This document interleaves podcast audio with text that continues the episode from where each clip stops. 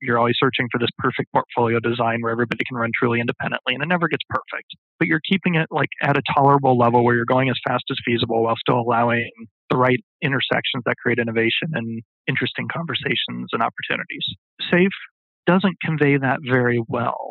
I, I know it's the intent, partially because I was at the table when we were writing some of this stuff. It's really hard to get that thinking out in, on pages and into words. So you can easily read what's there as a governance solution because yeah, it has to be governance. You could read it as a execution and this is all about portfolio management and operations. Yeah, that's in there too because it has to be there. Or you could read it as this beautiful opportunity to create strategy and inspire everybody to pull in the same direction and manage the relationships between them. Well, that's closer to the intent, but it doesn't come through the pages very well. And I would love advice on how to make it come through the pages better because I know how to weave a story on this, but it's really hard to write about. Creating great products isn't just about product managers and their day to day interactions with developers. It's about how an organization supports products as a whole the systems, the processes, and cultures in place that help companies deliver value to their customers. With the help of some boundary pushing guests and inspiration from your most pressing product questions, we'll dive into this system from every angle and help you think like a great product leader. This is the Product Thinking Podcast. Here's your host, Melissa Perri. Hello and welcome to the Product Thinking Podcast. Today we are back with Eric Willeke to talk all things safe in this part two episode. So, welcome back, Eric. Great. Thank you. I'm excited to be here again. Yeah. So, last time Eric and I talked, and if you haven't heard it yet, I highly recommend going to listen to that episode first. You can find it in our backlog of podcasts wherever you're listening to this. We talked about SAFE and we talked about the context of SAFE. And if you don't know what SAFE is, it's scaled agile framework a lot of companies are implementing this, especially enterprises, to try to scale their agile operations across the business. So, in the first episode, Eric and I broke down what is safe, what's the context in which you would want to apply safe, how did it get started. We started to, you know, debunk some myths about safe. We started to talk about critically where are some opportunities for advancement or where would you not use safe as well, which I thought was really cool. And today, what we're going to do is dive into the product management and portfolio management parts of SAFE a little bit deeper since that's where I care and start to talk about like how does this scale and how product management actually fits into the SAFE architecture. So that's where we're going to pick up. So we were talking a little bit before we jumped on the phone, Eric, but I'd love to first understand a little bit about the structure of SAFE. It's bridging on a lot of building off of just the Scrum framework or the Kanban framework and the XP frameworks to really scale this into a framework that could be used at every level of the organization. So, when SAFE starts to think about product management, all the way from the executives, right, setting the strategy and figuring out the strategies, all the way down to the teams, what are the most critical components for us to understand about where product management comes into play in the SAFE framework? for me, I'm, I'm going to actually step outside of SAFE for a moment to elaborate this. And Sixcaping, I think it was Hawken that talks about flight levels quite a bit. And this kind of comes out of the Kanban environment and the different kind of levels of agenda that leaders need to have in a company. And when I look at the levels of agenda, there's kind of the corporate system level. How do I set up an organization that is able to choreograph itself to accomplish the right goals? And we can set those goals, we can allow those goals to emerge. There's a lot of ways to arrive at strategy, but we need to create the organization that is capable of making strategy real. And I think if that's kind of the design. And when we talk about portfolios and the biggest picture questions around the enterprise, that's where my head goes. How are you building a system that allows the things you want to emerge, as opposed to what do I need to go build? And of course, there's inter, relationships there in the back and forth. But kind of the next flight level I look at is have inside that system, we call in SAFE, we would call this inside the SAFE portfolio. What am I trying to accomplish? What are the goals and how do I get there? And that has its own subset of setting up teams and trains and whatever your organization is that need to yield those results. But really, really there, I'm more focused on what are the goals I'm trying to achieve? What do I want to accomplish with this product as opposed to what is the product ecosystem I want to emerge? And then At the more, most detailed level, it's the doing of the work inside the team or for large investments inside the Agile release train. How do we actually get that stuff done? How do I take that vision and desire and set of goals and kind of all that good product based thinking and iteratively and experimentally make it real? And if I look at that from a safe perspective, what I really just described is the enterprise, the safe portfolio, and the execution unit we can call an agile release train. And I'm, i get a little fuzzy on the language there because there's some, it depends on how big of a product is and how much you're investing, whether that's a team or a train or what have you. But I really go back to those three flight levels and kind of those three big agendas.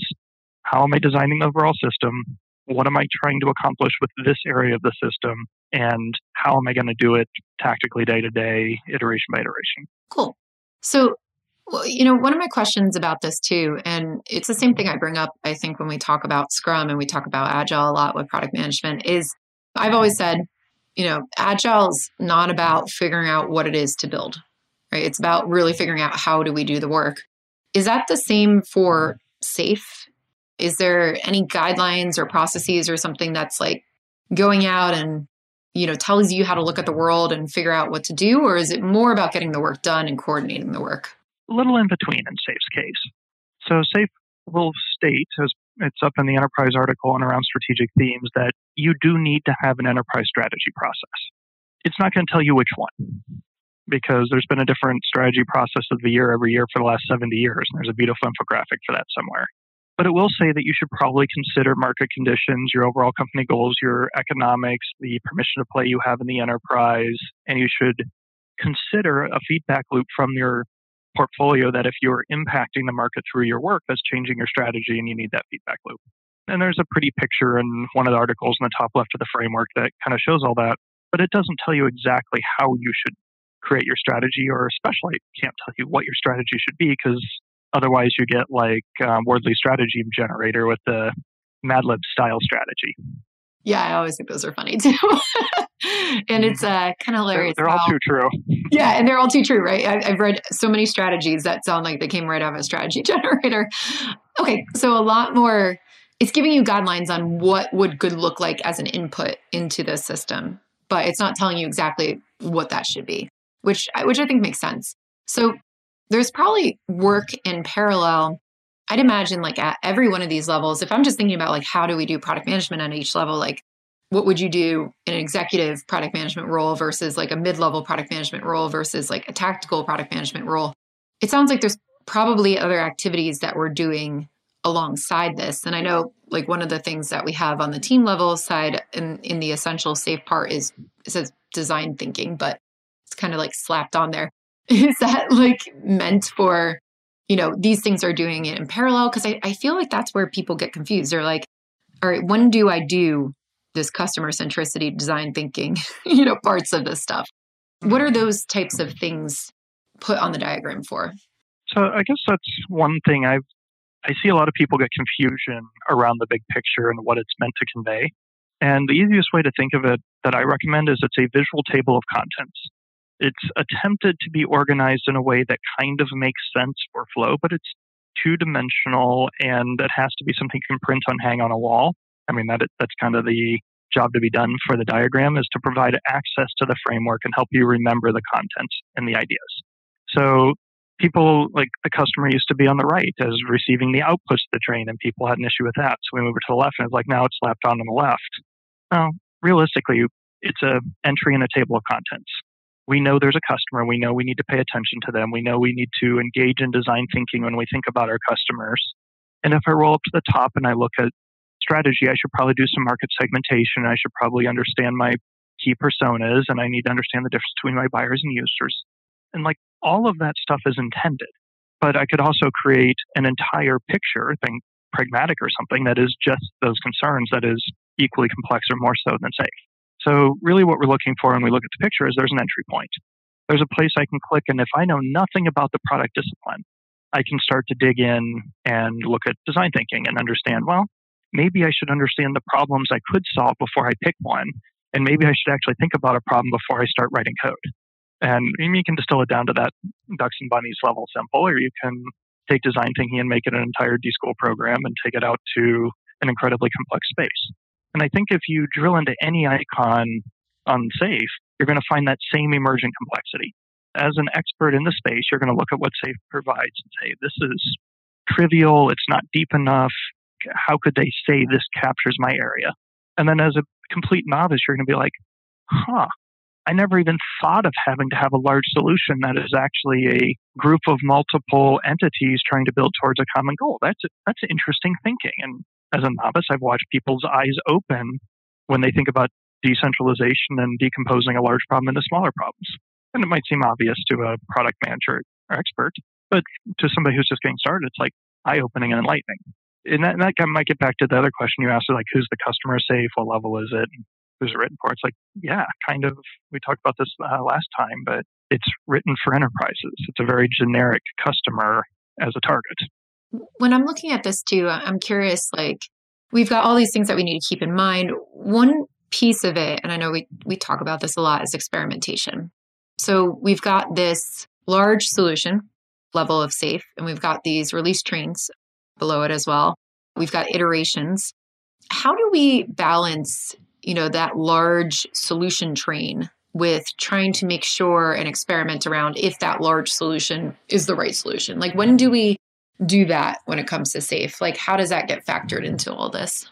You know, I'll give some answers about how it should or could happen. But also, before that, just acknowledge this is probably one of the biggest risk factors in any framework. And I've seen it with Scrum and small scale and SAFE's team of teams of teams. Like it's designed for thousands of people. So the risk is dramatically magnified of just getting a purely mechanical implementation. I like Cutler and the way he talks about the feature factory. And SAFE, as written, without putting intent behind not going there, will result in a feature factory. And that could be transformative for companies in and of itself. Like if you're in a spot where you can barely get a feature out the door and it gets you to where you're plugging out reasonably value add features one after another, that's a huge improvement. But it's also like, in my mind, it's like the first 20%. It's like, congratulations, you've mastered step one. Now let's stop doing that and think bigger. Once you get into that think bigger, SAFE can put experimentation anywhere. Because really what you're asking is, can a product manager experiment at any of those levels? And SAFE, frankly, has nothing to say about that. You can put experiments in your backlog, or you can put fully deterministic features with a full visual spec in your backlog. That's your choice. And you get the right team, and they, some of them will gleefully lean in and help you experiment and do multivariate testing and come back and, and tell you the results of the small experiments they ran on their own in a distributed manner, and that's phenomenal.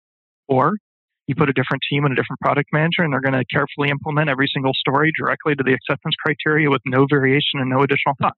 And that, that's company culture. And you'll see those extremes completely independent of the framework. But I will acknowledge a framework like SAFE and the structure it provides does add that risk, and it will trend in that direction if you're not intentionally trying to take it away from there. That's just true of any large structural thing like society, government, agile frameworks, any domain of human existence probably trends in that direction. I agree. You know, it's interesting because, like, whenever I talk to you about these types of things, what I hear from you is this is a framework. And I think we've talked about that before.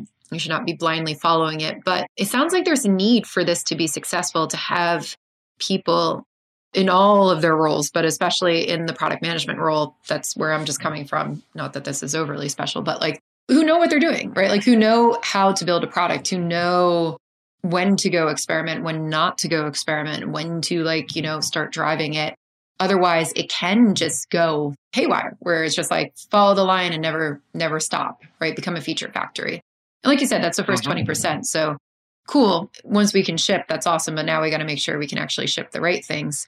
I'm feeling like a lot of this comes down to like having people who have good discretion and good training in their roles to be able to pick their heads up from this and look at it and go, okay, now it's time to actually validate this thing. Now it's time to do this, right? Like they they know their role enough to do that. But I find in a lot of the large companies that, you know, turn to safe or turn to these things, we don't have those people, right? They're not usually coming from super experienced product management backgrounds. Do you find that too? I'm going to say it's not about super experienced or about any one discipline. In the larger companies, I have found that the culture of the company has selected against those traits. And when That's you're coming out of whatever came before Agile, yeah, whatever came before Agile, following instructions and some variation of the perfection mindset of say what you do and do what you say, or I mean, different companies will couch it differently, but that expectation of say do as the thing that gets you promoted. Firefighting cultures and the arsonists that come along with them, and the desire, the like overwhelming desire for predictability. That's where you start. And that's where a lot of leaders, they bring that bias into change and into agility. And of course, that's what you get with agility then, if that's the bias you carry in. So I, I don't actually find it's about expertise because I'm, I'm working with the Fortune 50 right now. And for every single agile technical domain, like behavior driven development, phenomenal container use, currying functional languages into highly performance shapes, like all these esoteric and really powerful things, they have an expert in that space.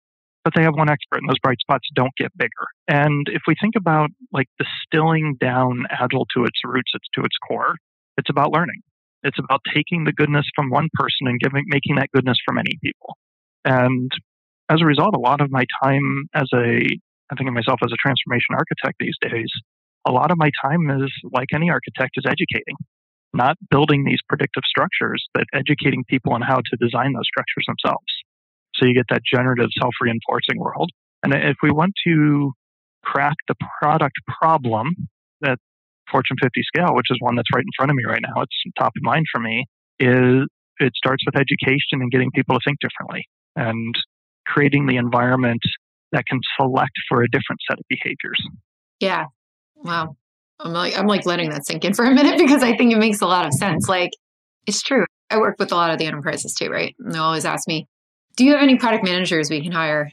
Every single person I've recommended as a product management person into those organizations don't stick around because they're like, I can't get things done. I can't go out on my own and try to push boundaries or do experimentation or like really get into super strategic things because the culture around them doesn't respect that, right? It doesn't embrace that. Not that I think you can't change that eventually, but a lot of them don't start there, right? When they go to look for those people. So, like what you're saying really resonates with me as that as well. And that's probably why we don't see great product management in some of the larger enterprises. They're just not embracing that type of mentality. So, where do you start when you're trying to do an organizational transformation with this? Like, how do you get people to embrace learning more? Like, how do you change that culture? There's a few things. The one that's most powerful that I see right now, I'm going on recency bias here, so I'll acknowledge my own bias, is the whole idea around act as if. So you, to look at a problem, ask yourself the hard questions around what must be true for this to be a healthy, better environment for whatever your problem you're trying to solve.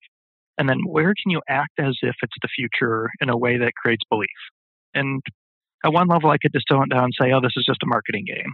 But in a lot of ways, culture and culture change is about changing behavior. My working definition of culture is it's the sum of all behaviors. And as part of that, I look at leadership behaviors as counting extra. So, where can I get cross functional groups of leaders to start focusing and behaving in a different way? And when they do that with enough consistency over a long enough period of time, and that could just be weeks, not years, then other people start to notice. And when other people notice and they see their leaders behaving in a certain way, that creates the permission to behave differently themselves.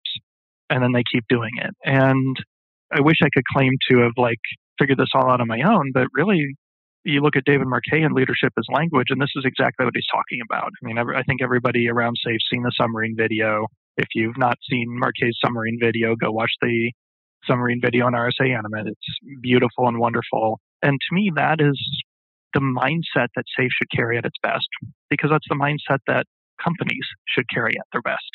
It has nothing to do with SAFE. You get enough leaders behaving differently. Um, one of my core cultural pillars in the effort, again, recency bias, but one of the core cultural pillars we're focusing on is the idea of cross functional management teams. We believe a Scrum team should be cross functional and have my definition cross functional is has all the skills, responsibility, access, and permission necessary to accomplish what it's been asked to accomplish. Why are we asking more of our leaders? Like, let's put a product leader, or a development leader in charge of, big air quotes there, this thing. and then expect them to solve it on their own without their peer managers with other disciplines and other backgrounds and access to other teams and capabilities. Let's get those people working as a team and then cascade that or reverse cascade, whatever an uphill cascade is, to various levels of leadership. Yeah, that makes a lot of sense. We were also talking about this right before we get on. Do you find a big difference between enterprises that are maybe more software native. Like what they do is they actually sell software versus the enterprises that probably started from not a software basis, but are now using software to help drive their innovation. So, give you an example like SaaS, like Salesforce sold software, banks originally sold financial products, like that type of difference. I call them software native and tech enabled type companies. When we're talking about like this culture and this learning, do you find that it's like all enterprises? Do you think it strays more towards the ones that are like tech enabled than software native? How do you think that plays into the adoption of SAFe and the adoption of like these principles as well? I struggle with that one a lot. Mean, Agile itself has its roots in technology. So agility is couched in terms of technology in many cases, and I, I, think we've all been at plenty of conference sessions and workshops and stuff where we try to take Agile beyond like Agile in marketing, Agile in finance, where, wherever you want to go. And I think there's a lot of power there, but most of the literature assumes you're talking about technology. The part of it I look at that I struggle with a little bit is I almost want to flip what you described a little bit and like look at it as like okay which companies are tech limited versus having broader business portfolios like almost let's look at it from the other side and say cool shiny software only company, you haven't had to face all the real problems yet. And then ask if does SAFe help you with the rest of the problems or not, as compared to a relatively simple SaaS company. And I see, I, I don't want to take anything away from SaaS companies because they've mastered creating simplicity and flow at scale in many cases and are transforming our world on our behalf, for better or for worse. And they can do that because they're not constrained by these other factors and I started to look at those constraints. And I think SAFe has a lot of tools in it for managing those dependencies. And at that point, it's just dependency management. We have additional constraints. We have monoliths and ideas in the company and market conditions that we have to work around. And those constraints just simply don't exist for some companies, which is why it's much easier for a software only company to execute a traditional company until you grow big enough that you start to run into all those things. I don't know, let's look at Zoom because we're using a Zoom call to record this. And what happens the moment Zoom decides to have a conference room offering that has to integrate with a hardware device or has to have a bespoke thing that it sells that is hardware enabled in order to allow it to extend into a new market? Zoom doesn't have to think about hardware supply chains, it has no muscle for that. But the moment they do, suddenly there's a whole new discipline, and you have an executive team who won't know how to create an organization that can yield that effectively unless they bring in new talent or learn very quickly. So I, I think it changes things, but I don't know if it makes SAFe more or less applicable. It just SAFe has tools that help solve those where maybe other process frameworks don't. Yeah. I'd like to challenge you on that just a little bit because I do think there, you know, especially now, there's more and more large enterprises that were SaaS companies or are still SaaS companies, but they play in very highly regulated spaces like Stripe. Stripe has mm-hmm. all the regulation, all the complexity that we're kind of talking about cross border transactions, crazy regulations that you would have to do in the financial industry, all those types of things. But I think if you compare Stripe to a bank that's been around for 100 years, we'd say like Stripe is probably faster at the software parts of it, right? Because they, they started from the software parts of it, right? They've got kind of the flow uh-huh. there. So is it really that the companies don't have to deal with all the same things these other companies are having to deal with? Or is it more like they started from software, or Like they're birthed out of software. They knew how to like do the software pieces. And these other companies are trying to figure out, like the companies that have been around longer, maybe didn't start from software, are trying to figure it out. Like to me, that that seems to be one of the issues. So they look to things like SAFe to give them guidelines on where do I start. But I don't know if you've had any experiences working with companies that did start from like a software perspective and embrace SAFe because they ran into the scaling challenges once they got there, like you were talking about with Zoom. I'm, I'm curious to hear about anything like that too. Yeah, and maybe I wonder, like, maybe if we look at DevOps instead of software. Okay. Companies that started in the era of continuous deployment and architecting for flow have managed to avoid entire stacks of problems that companies that didn't start from that mindset have to figure out how to solve and reverse engineer. If we look at it from that point of view, like any, any anything since like 2009 and the agile infrastructure session that kicked it all off, then companies that were already solving those problems from day zero and could go to market smoothly with zero friction, yeah, those companies don't need the same degree of process support. They've already figured that stuff out and it's built into the culture, it's built into the behaviors. It's kind of like in the water. And when I look at my, I have a five step mindset model that I use for going through change for companies. Level five is basically figuring out what's next because Agile isn't even something you have to talk about anymore. And if you could yeah. jump start to there and never go back, then you're right. They don't need to think about software process frameworks because it's just part of the company.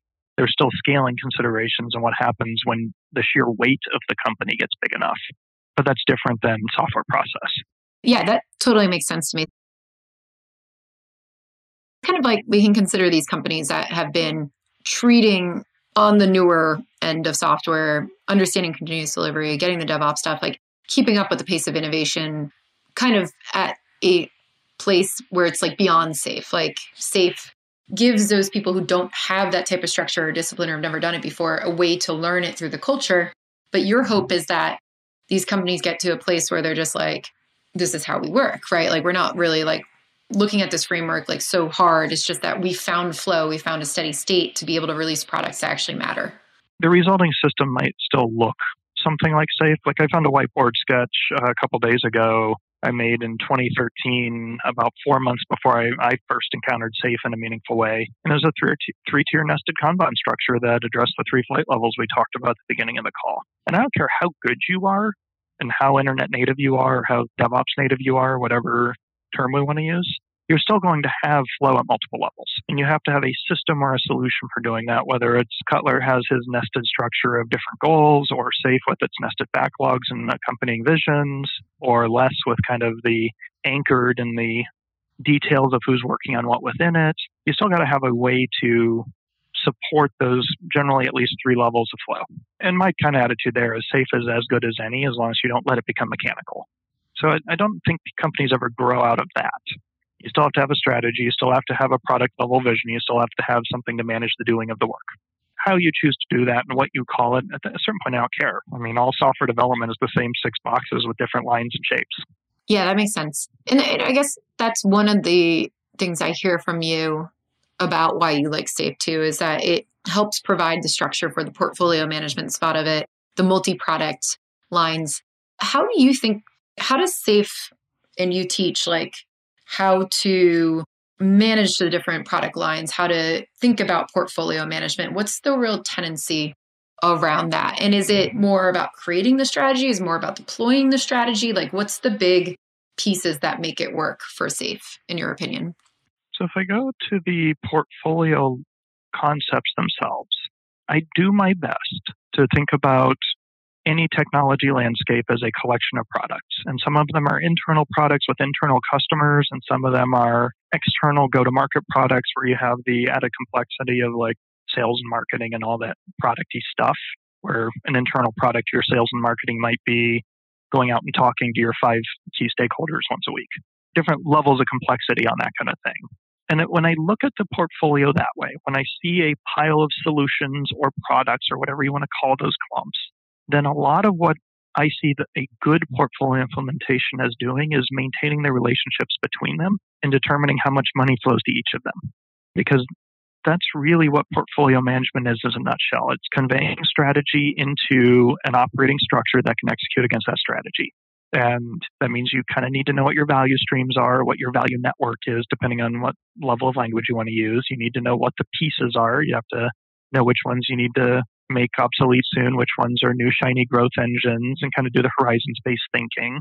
And you need to manage that ecosystem almost like a product itself, but it's very abstract. I mean, you're talking like portfolio architecture and business architecture there, product architecture or product backlogs and visions. And if you do that well, you should create an environment where each of those individual things can run fairly smoothly on its own with limited and well understood dependencies with others. And there's no point at which all dependencies go away. I mean, you're always searching for this perfect portfolio design where everybody can run truly independently, and it never gets perfect. But you're keeping it like at a tolerable level where you're going as fast as feasible while still allowing the right intersections that create innovation and interesting conversations and opportunities. SAFE doesn't convey that very well. I, I know it's the intent, partially because I was at the table when we were writing some of this stuff. It's really hard to get that thinking out in, on pages and into words. So you can easily read what's there as a governance solution because yeah, it has to be governance. You could read it as a execution and this is all about portfolio management and operations. And yeah, that's in there too because it has to be there. Or you could read it as this beautiful opportunity to create strategy and inspire everybody to pull in the same direction and manage the relationships between them. Well, that's closer to the intent, but it doesn't come through the pages very well. And I would love advice on how to make it come through the pages better because I know how to weave a story on this, but it's really hard to write about. Yeah, that's been the I think the hard part, and and some of the feedback that I've heard on SAFe too, right? Which is like kind of just puts like enterprise government up in the top corner, and then it's like themes, portfolio vision, and then it looks very process oriented, right? And it's like how do you get to those pieces? And those are the pieces that I've spent like a lot of time on with scale stage companies, right? Or helping trying to get executives at enterprises to understand like there's a lot that goes into actually pulling that together and you got to make it tight. But I completely agree with you. Like my top, when I talk about strategy and escaping the build trap, like my top thing that I talk about is strategic intents, right? And that's business level initiatives, right? That's where do we want to concentrate on different markets? How do we want to think about innovating from a business model perspective, not necessarily from a software perspective? And if you are a SaaS company, it's going to be pretty straightforward. Like your strategic intents go into your software pretty nicely. But I think when you're in a more complicated company or a tech enabled company like a bank, a lot of different things in there, right? Like we've got financial products and software products and everything kind of coming together to develop that product vision below it. But I usually see a lack of understanding from executives about like what is actually required from them to put together a good strategic theme, a good strategic intent, a good portfolio vision so that the software directive on the middle and the lower levels can pick it up and run with it and be like, yeah, I have exactly what I need in context and now I can go. And more of our time is spent deciphering what it was that the executives actually wanted uh-huh. rather than just being able to like pull it and go do our own work. So when you're saying I'm not, is that like the piece where you're like, I'm not, I don't think SAFe has that like down on the paper well to explain like how to do that pieces? Some of that, some of the, like, what's the intent? When we look at that level, we're talking pretty big sums of money. We're talking fairly senior executive. We're actually talking about a comparatively small market segment in terms of number of people. Like you think about 60 million developers in the world and what, 60,000, 6,000 executives that are setting these kind of strategies. I mean, at a meaningful size company, it's called 60,000. So Fortune 5, we'll call it the Fortune 5000 or Global 5000 say 10 executives per company. That's kind of the market scale for portfolio level strategy, maybe double that. It's hard to write down, like, here's a shape and a process for what must be created. But oh, by the way, the core competency here is deep thinking and storytelling. Yeah, it's like a little like, hand wavy when you get down to that. Yeah. you and I can sit and have a conversation. We're we're talking about deeply abstract, complex, early stage design thinking type ideas. And I don't know but what your mental model is, but mine is a dotted line box that might become an enterprise epic or it might become a value stream. Exactly. And it's like Schrodinger's artifact. We don't even know which one it is yet, but we're trying to write it down in a process framework to describe it. That's been like a big issue that I've had because I've been getting everybody go, oh, cool. Like you put the strategy stuff in Escaping the Build Trap, make a class on how to make strategy. And I'm like, I can do it when I see all the data, but it's so hard to explain to people how to do it. And you're right. Like there's probably what 6,000 people at these large enterprises doing it. But for every company, it's so driven by like context and problem solving and being able to put the mm-hmm. systems together that it's not like I, you know, step one, pull data out of the system. Step two, interview this customer, right? Like it's not a straightforward process like that. It's it's more like a circular deep thinking thing where you come yeah. back and you're like, I have explored all the possible avenues and I've poked holes in all the different opportunities. And these are the opportunities I think we should go after, which is very, very hard to explain.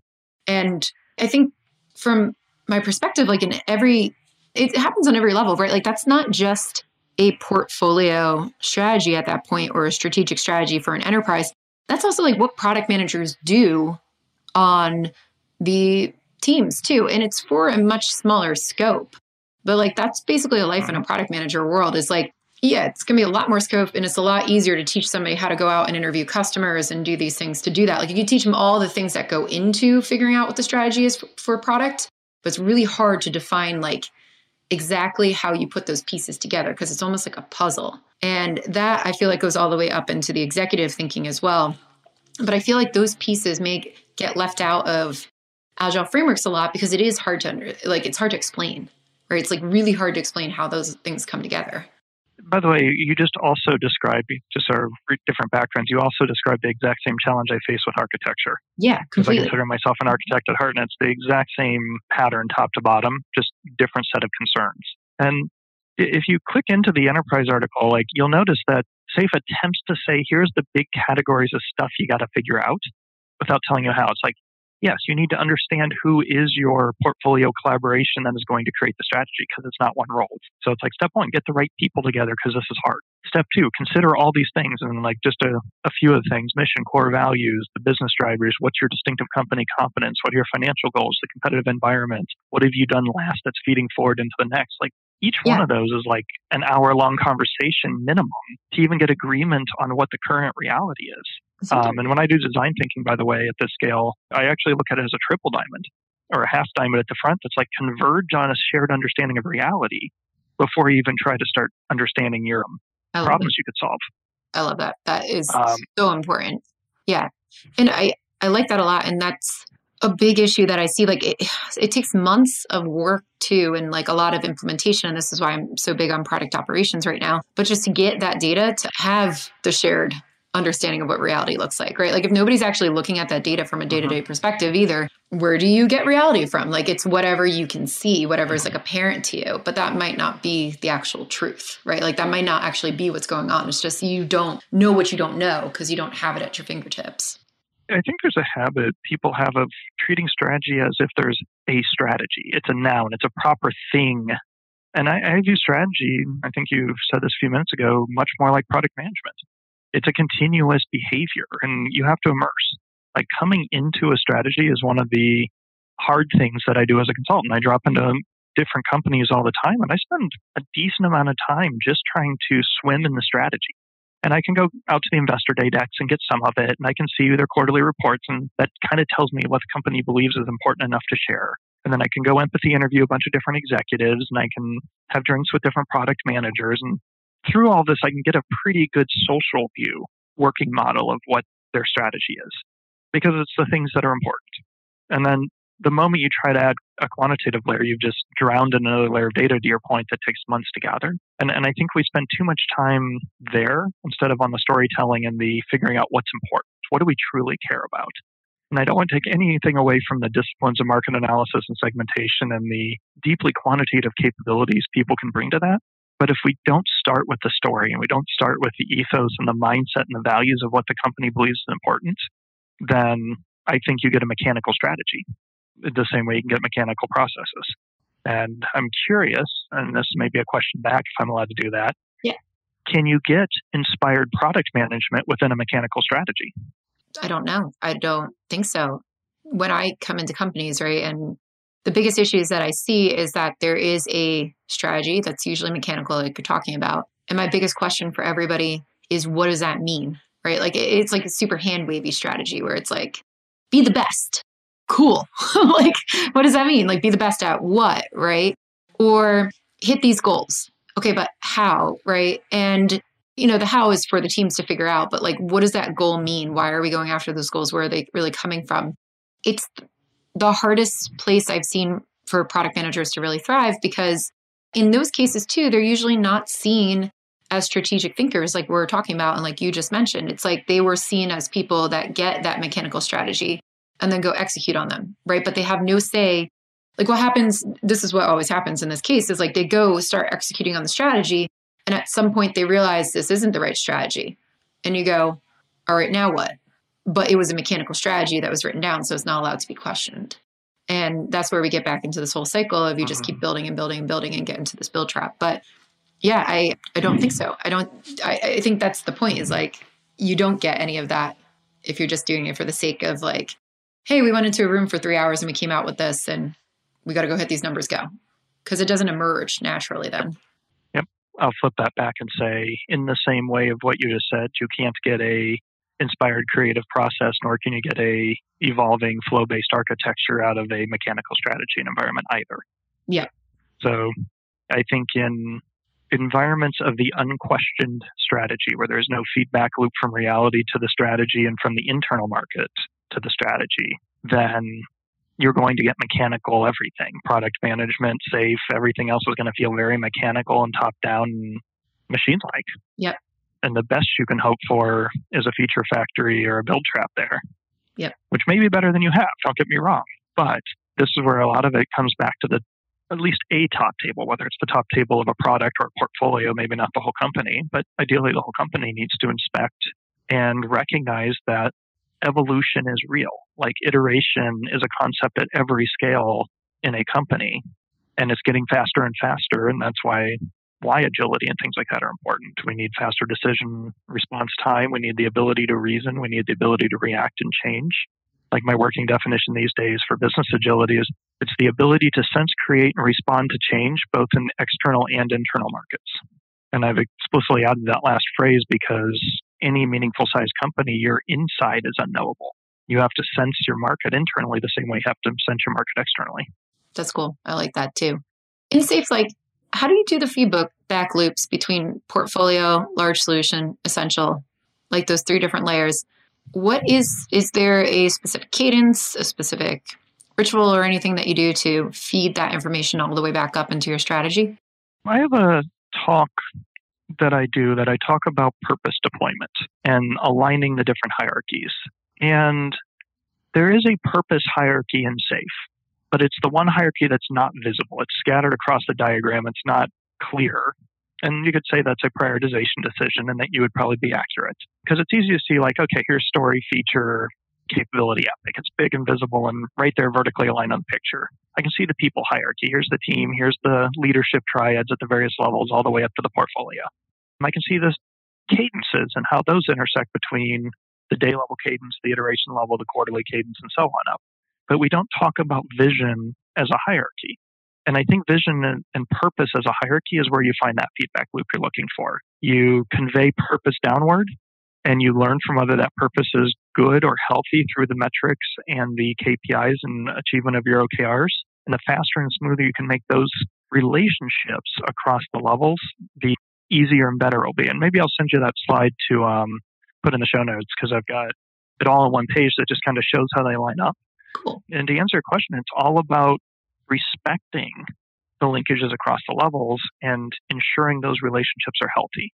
And that's the human relationship between your like product manager and product owner, your system architect and your tech leads and kind of things like that. It's your backlog hierarchy, but do the stories accurately reflect the intent of the feature? Do the features accurately respect the intent of the larger epic or capability or theme you're working towards? Does your team level charter and vision match the purpose of your release trains charter and vision match your portfolio goals? And if you kind of mess up any of those hierarchical cross layer relationships, you're going to get some interesting behaviors for all definitions of interesting. That makes sense. Okay. So it's not readily shown though in here, but we're basically relying on the conversations of people and the storytelling and the, the vision architecting to pull those mm-hmm. things together. Yeah, and I think something that's not clear to people at a glance, that kind of gray tabby thing off to the right. Yeah on the side of the diagram we call the mm-hmm. spanning palette. The stuff okay. out there by definition are the things that apply at all the levels. Oh, okay. So they're not off the side and separate. It's like you will have an enterprise roadmap, you'll have a portfolio roadmap, you'll have a product roadmap, you might even have a team roadmap, shared services. You might have a release train that has a five person group that's supporting technology um, infrastructure like system teamy type stuff, or you might put that up two levels you have enterprise milestones, and then as you get further down the organization, there's more and more unique to the product type milestones. Like everybody in the company cares about your big trade show every year, but only the team owning a certain vendor relationship for the back end processing cares about their milestones. So that team has additional milestones. So everything on that right hand palette is just kind of here are really useful concepts that you can apply at whatever level makes sense. I could argue design thinking should be over there and customer centricity could be over there, but then then it looks less important as opposed to being right at the front of the pipeline. Okay. Yeah, that makes sense. I can see that too. That helps. I'm like I'm looking at this now and I'm like that does make more sense now. I did not know what that little thing was for. So in that kind of vein of things as we're thinking of, you know, as we're wrapping up, if you could go and you do do this, I guess. so like if you could go change some stuff about SAFe, what would you like to see change? What do you think are some of the biggest pitfalls? What do you think are some of the areas where you would like to improve or enhance? So, one, the surface area is already there. So, I'll use that to talk about it. If you click the overview tab at the top of the big picture, you see the seven competencies. There's 21 things that companies need to get really good at. And if I could go back and change anything, I would start with this in almost every case. Like I, I print this and that's the big picture I put at the front of the room when I teach. And then halfway through with executives, I might pull out the big picture if I need it. So I, I would go back and spend a lot more time anchoring on the competency view of the world rather than the table of contents view. And I do in my day to day, but it's hard because as soon as you try to take theory and concepts and make it real, you end up on the mechanical side. You're trying to tactically do stuff. And as soon as you start doing stuff, you start creating weight and drag and all the burden of writing code. You know, you know this as a product manager. Like the more code you write, the harder it is to be a great product manager because it slows you down and you've got drag. So I would go back and I would put more and more energy into purpose, truly having the customer in the center as the picture finally shows here, and anchoring on the competencies and what you need to be good at as a company to be truly agile or inspired agile, as opposed to what do you need to go do. Beyond that, I would probably find more ways to bubble the principles up. So again, in a table of contents view of SAFe, the principles are at the bottom. You click, you get the core values and the principles, and kind of that's the important stuff. And it's visually there, and the storyline around it is this is the foundation. Like lean agile leadership is your foundation. If your leaders don't behave this way, the rest of everything above it fails. And you'll notice it kind of visually reflects a House of Lean style thing where you have the goal of business agility at the top and lean agile leadership at the bottom, and then a pile of icons instead of pillars. But that gets lost. So the other thing I do is almost have a collapsed view that is core values, mindset, and principles first. And we teach that as the entire first day. Like when you when you are exposed to SAFe, and a good instructor will spend most of the first day talking about the agile principles and lean mindsets and so on. But then as soon as you get into the rest of it, you forget that. So I do a lot more work trying to bake that back into everything what that's necessary, like everything in the courseware and how people talk about it and what we advertise and everything else, I would probably spend more time there because I think that's where you get the real change. I feel like that's similar to like how we think about team level agile processes as well. It's one of the biggest things I hear from all the agile practitioners, right? Is like focus on the agile manifesto and the values and the principles of the agile manifesto, but not so much on the mechanics. And everybody gets really pulled into it told me how to do it this way, right? But they're not thinking through the context, they're not thinking through the why, they're not thinking through the purpose of like what those things really drive. And that's a lot of what I've seen was SAFe too. So I, I do like that focus on bring back these values, think about those things, really do it. And if you didn't know what the values of SAFe was, because I didn't until I clicked on that button down there that I didn't even know existed.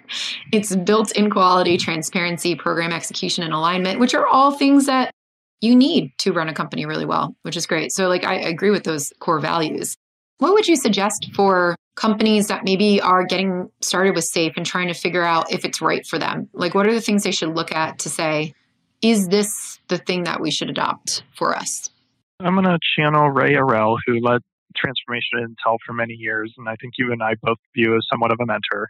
And I remember him standing on stage and saying, Scrum and SAFe, they're both countermeasures.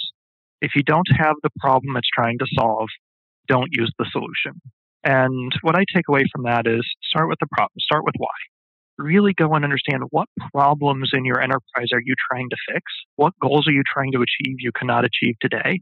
And hold SAFe up against those. Don't hold SAFe up against other process frameworks. Don't hold SAFe up on its own, a standalone decision look at what you're trying to achieve, what aspirations you have at a company, and what is standing in your way of achieving those aspirations, and challenge yourself can I solve those problems better if I use a tool like this? because the goal must remain, and I, I, struggle with this day in, day out at every transformation I support and lead. The goal must remain what are we trying to achieve and how are we trying to make this company better, more capable, more responsive to the market? And if even for a moment you start to fall into agile for agile's sake, or SAFe for SAFe sake, or scrum for scrum's sake, or any variation of agile is the purpose of its own, then your agile transformation is on the cusp of failure because the moment it loses sight of the goals it's trying to achieve, you're starting down a mechanical path. And the further down that path you get, the harder it is to pull it back. I think definitely some wise things for us to think about as we go out on our transformation journeys. So thank you so much for being with us again today, Eric. And if you did not listen to the first episode with Eric, I highly recommend you go back and listen to that too. It was very insightful, a lot about the context of SAFe and what we see companies doing wrong, which was fantastic to start with. Where can everybody find out more about you and learn more about what you teach? LinkedIn is my kind of go to. You can find a fairly outdated website at ericwilleke.com and my day to day business website at elevate.to. Great. So thanks again for listening to the Product Thinking Podcast. We'll be back again next Wednesday with another Dear Melissa episode. And if you have any questions for me, remember that you can submit them to dearmelissa.com. Thanks so much for listening. And thanks, Eric, for being with us. And we'll hear you next time. All right. Thank you. Take care.